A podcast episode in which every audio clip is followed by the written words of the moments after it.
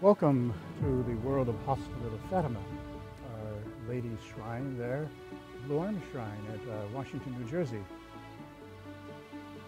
This is the anniversary of Our Lady's first visit to the shepherd children there in Fatima. Her first apparition of May 13, 1917. Mary's message to the children and to all of us who are disposed to hear her counsel are as important today as ever. The conversion of souls, the conversion of our lives to Christ and His gospel, and the privilege to make reparation for those whose lives are turned against God. All of this is part of our mother's invitation to us. We have the pilgrim Fatima statue of Our Lady gracing this occasion. This is a marathon, virtually event specific for the times of the health crisis within which we are these days, in hopes that many out there can tune in through the internet or other communication devices that you may have for a day of prayer and reflection and an invitation to join me for a consecration of Our Lady at the end of the program. First, uh, let's highlight uh, that first apparition on that grace filled event day of the 13th of May, 1917.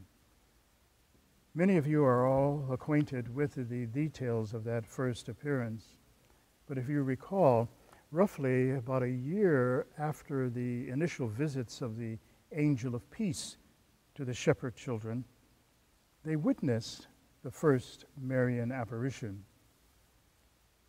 Lucia, Jacinta, and Francisco were tending their flock of sheep on that day in the Cova. And when they heard the Angelus church bells, they knelt down and began to pray the rosary as was their custom. It was a sunny day with a clear blue sky when suddenly a flash of lightning pierced the sky. Thinking that a storm was brewing, the children decided to gather their flock and to point it in the direction of home when they were stopped by another, even more blinding flash of lightning. And then, there above a small holm oak tree, a lady appeared within intense light.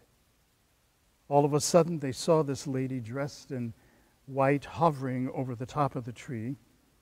And Lucia would later write that she was more brilliant than the sun and radiated light more clear and intense than crystal glass filled with sparkling water when the rays of the burning sun shine through it.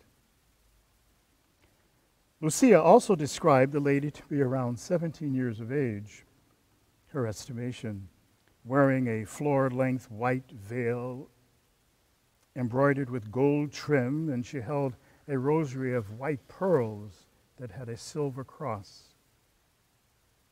But she noted that the expression on the lady's face was one of sadness rather than happiness.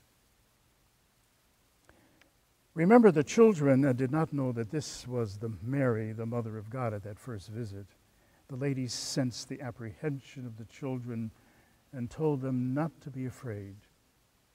She reassured them. She spoke softly to them in a calm voice, and they immediately felt peace and a sense of calm.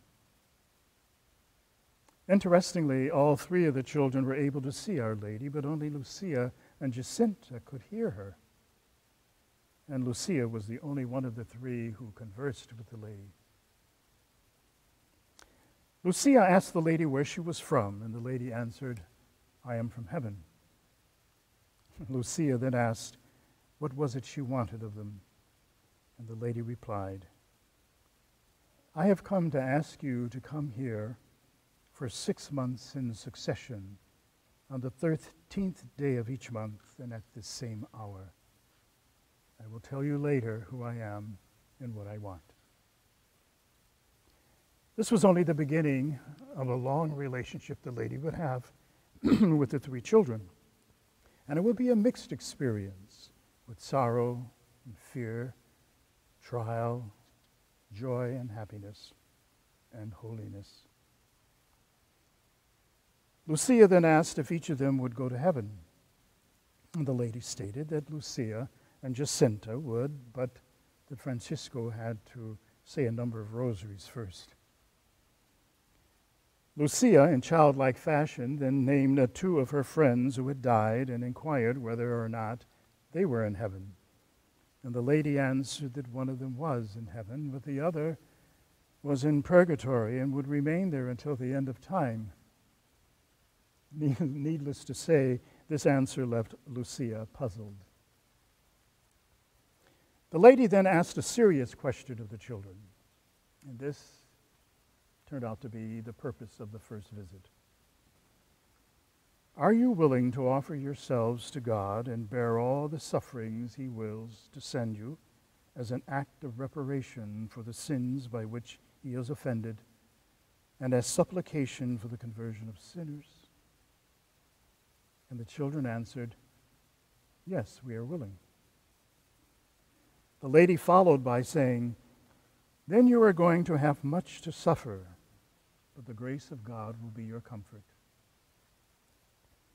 When the lady said this, as Lucia records, she opened up her hands and later, communicating to us a light so intense that as it streamed from her hands, its rays penetrated our hearts and the innermost depths of our souls, making us see ourselves in God. The lady finally asked them to pray the rosary every day in order to obtain peace for the world and an end to the war. Friends, can we, with generous hearts, pick up from there and pledge ourselves to God and bear up under the sufferings that life throws at us in reparation for our sins and the sins of others by which the good Lord is offended? Can we answer as did the children? Yes, we are willing to do so. Truth be told, many of us are already undergoing this sacred task asked of us by Our Lady.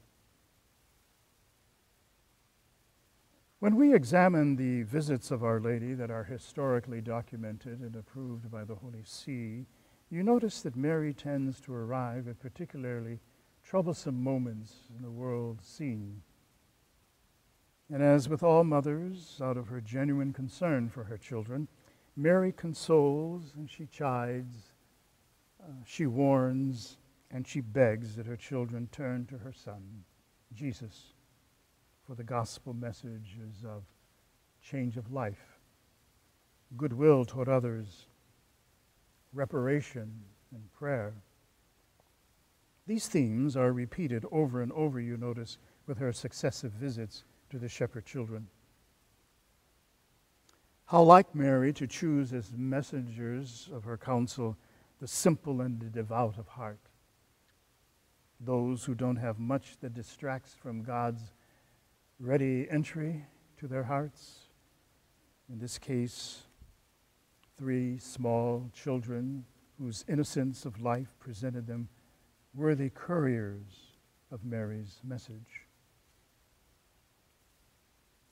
Indeed, what Mary promises, she follows through with if we can cooperate with her and her counsel. In the end, we want to see her Immaculate Heart triumph, not so much for its own sake, but for the honor and the glory of her Son, whom we acknowledge to be Lord, the Lord of life, toward whom Mary directs us.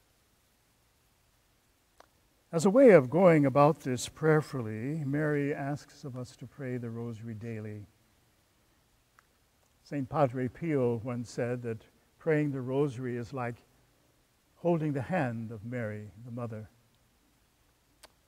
Let us desperately cling to her tender hand and heart, like the child that we are, her devoted and trusting child. Just recently, the president of the United States Conference of Catholic Bishops, Archbishop Jose Gomez of Los Angeles, announced that on May 1st, starting the month dedicated to Our Lady, the bishops of the United States would be consecrating our nation to the Immaculate Heart of Mary. In many instances, reconsecrating the nation to the Immaculate Heart of Mary under her title of Mother of the Church.